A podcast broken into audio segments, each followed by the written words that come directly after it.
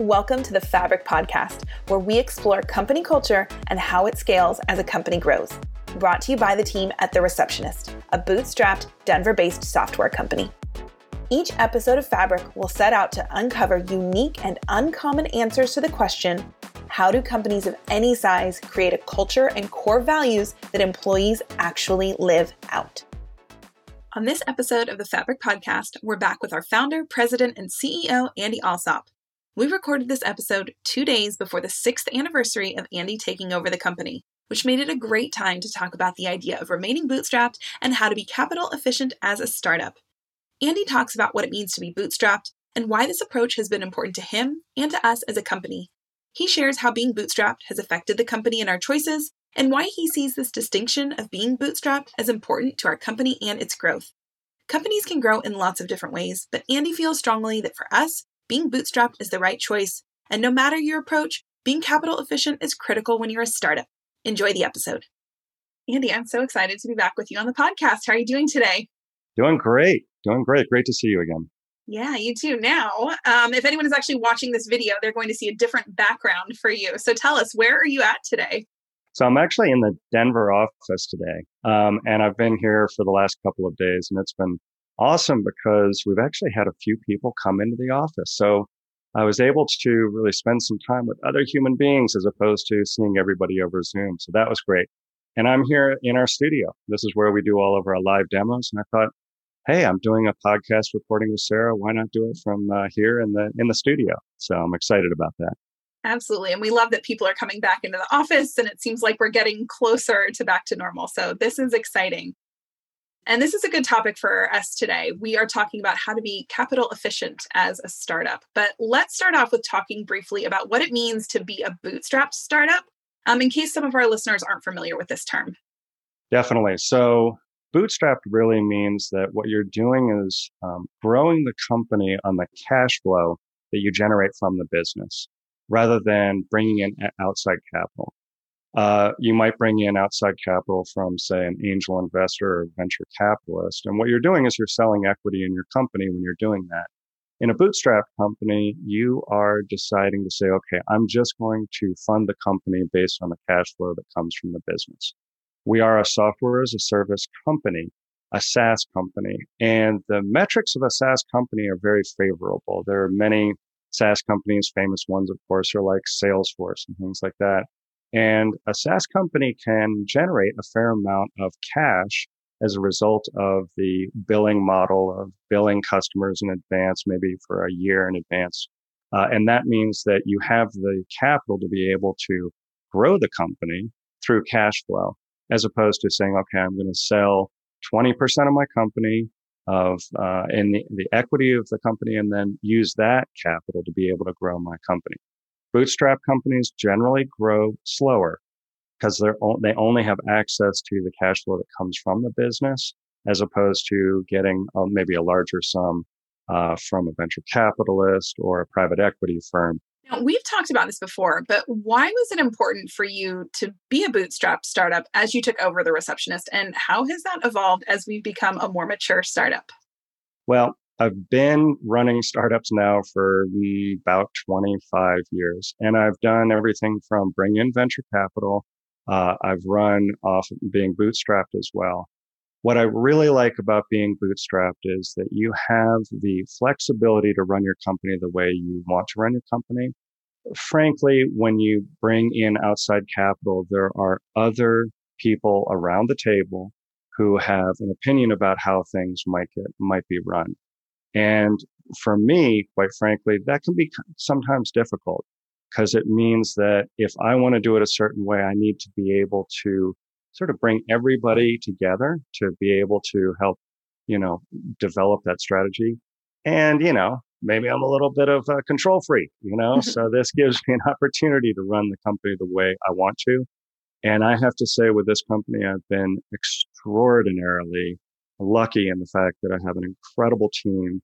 Uh, we're really well aligned and we are moving down the road uh, very nicely uh, without having to bring in excess capital. The other thing too is that we get to keep the equity. It gives us the opportunity to grow the company and retain more of the equity. We can share that equity with more of the employees, uh, with the founders, and things like that. So generally, it, you know, those, the bootstrap companies are going to grow slower, but at the same time, I feel like there's a lot of benefits to it. Yeah, well, I think you've painted a nice picture of why you've made that choice, and you're certainly not bashing anyone who would make a different choice in this, but why this works for you when you started and why it continues to work for us as we continue to grow and evolve. Yeah, exactly. And I think that's that's a really important point is that there is no right way to grow a business. It really comes down to what is the business model? How is it that you're selling to customers? And how is it as the leaders you want to actually grow the business? There's nothing wrong with venture capital. There's nothing wrong with angel, uh, angel investment. There's nothing wrong with bootstrapping.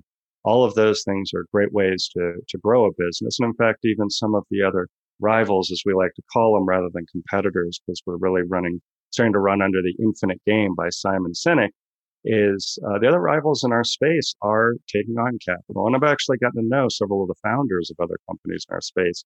And I have to say, it's been great to talk to them because for them, it's working the way they want to and in the strategy that they want. It's supporting the strategy that, that they want to take. Um, and the strategy we're taking really supports the idea of being a bootstrap company.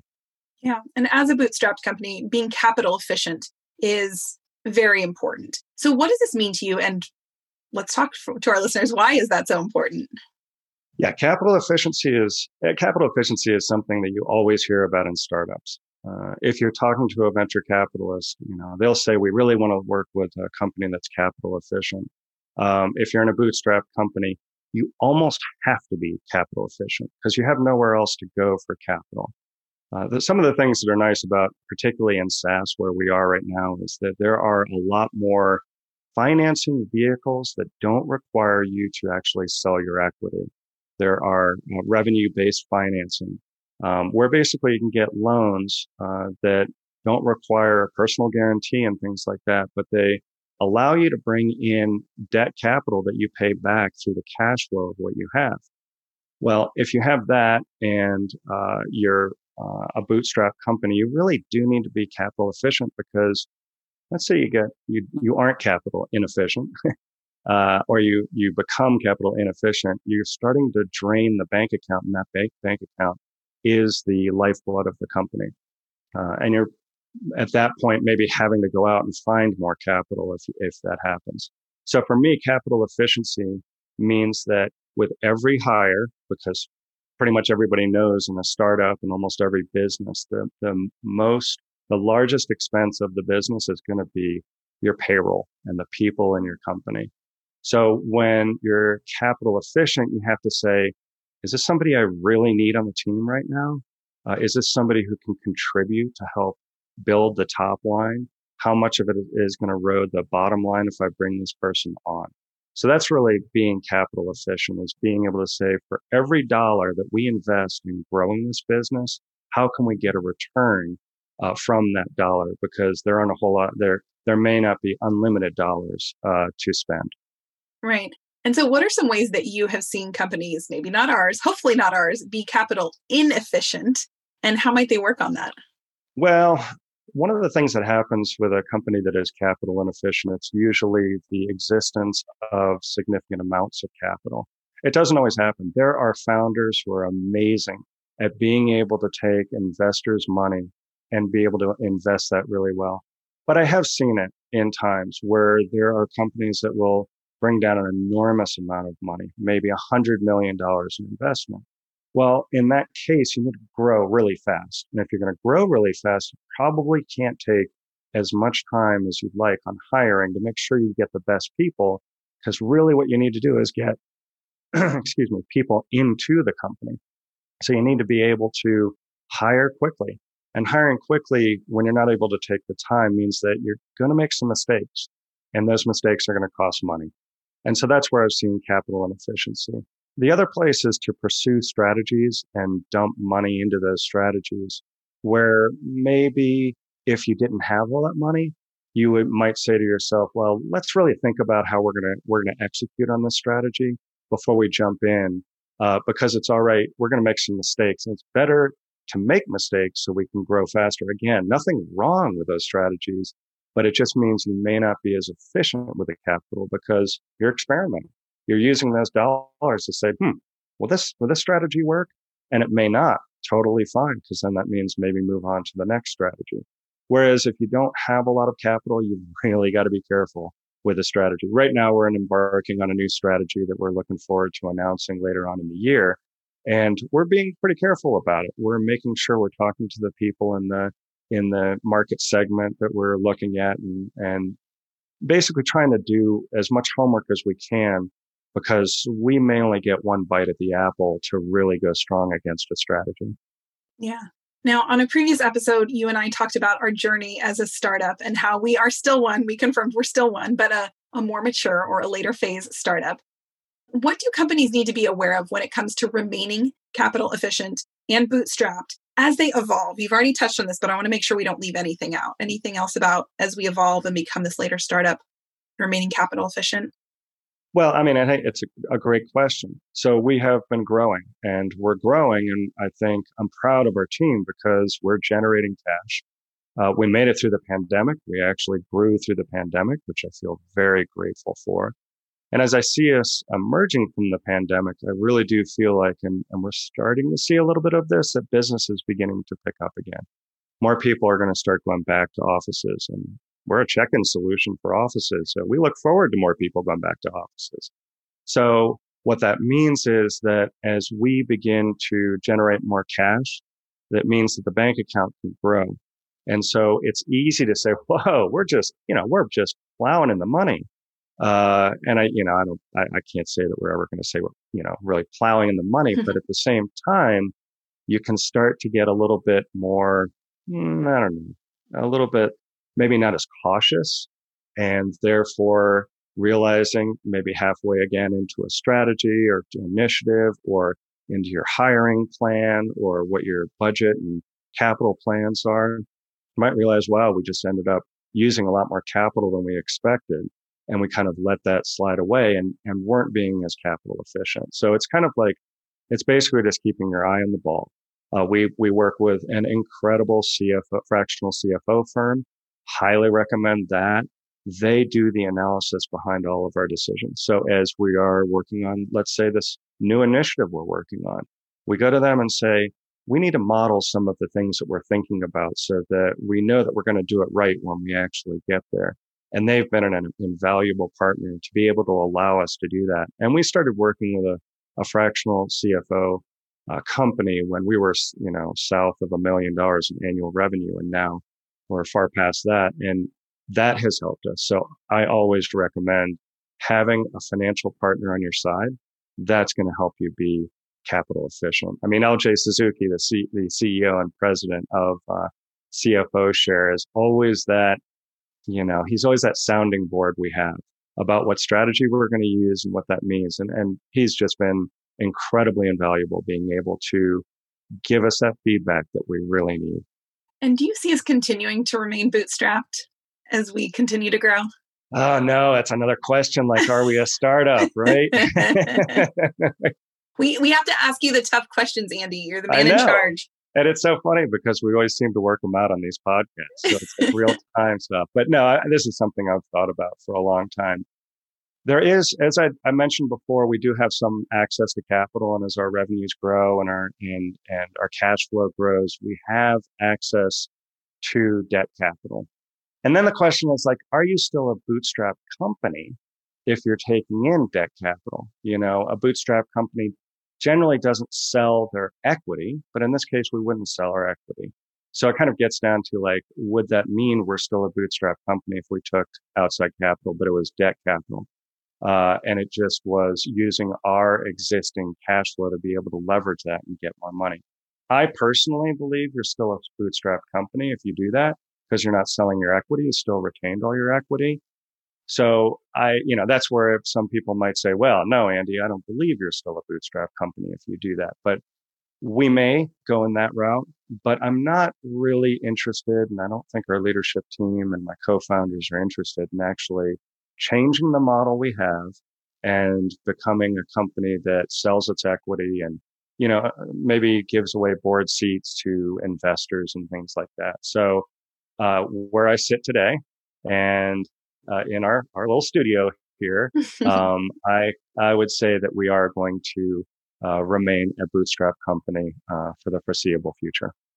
Yeah, it sounds like that distinction around being bootstrapped and feeling really good about that and proud. And we talked about this on the previous episode. It's kind of that mentality of of being scrappy and really just sort of going for things that that's who we are and you see that as continuing to be a part of our identity as a company. Absolutely. I mean, I think that it gets back to the capital efficiency. It gets back to the, you know, the ethos of the company. We examine every expense you know, before we make it. And it's not like, you know, we're making small investments too, hundreds of thousands of dollars in investments of things we're going to do. But before we make those decisions, we are examining those really seriously to make sure that they have the impact that we want them to. Because in the end, all of this is about making sure that the people who work for us, who service them, um, the customers and keep this, this great machine going, we need to make sure that we always can look them in the eye and say, yes, you're always going to have a paycheck. We're not going to be reckless with the funds and the, and the company. So that's that scrappiness. And it, it, it's something we live throughout the, the company. It's not just me or it's not just me, the, the leadership team. You know, it's not, it's every individual in this company lives that same way. And that's because we kind of live under this title of being bootstrapped. I personally, I love it. You know, it's not, not for everybody, but it's been something I really enjoy and, and I'm so glad we've chosen this path. Absolutely. And as we finish up today, any final thoughts on remaining bootstrapped and remaining capital efficient as a startup? I, I think it's something that's that's worthwhile examining. If you're if you're a young startup, and, and, and I'll tell you this, when I bought this company back in April of 2015, and and as of the recording of this podcast, day after tomorrow is the sixth anniversary of the receptionist, which is great. But when I bought this company, I honestly was ex- expecting that I was going to take the traditional path. I was going to buy the company, maybe get a little bit of angel investment, and then I was going to go get an A round and a B round and a C round. And we were just going to blow this up. And it's been through the journey that I've been on with my co-founders and with my leadership team. Um, I have two brothers that helped uh, put a small amount of capital in just in the beginning to get the company running with their blessing and with everybody around me, I've, I've changed. I actually decided I don't want to do that. I've actually had venture capital in the past and it's, it was an okay experience. I had very supportive investors and such, but I really wanted to do this and was actually led to wanting to do this a different way. And I'm not, I'm not looking back on it.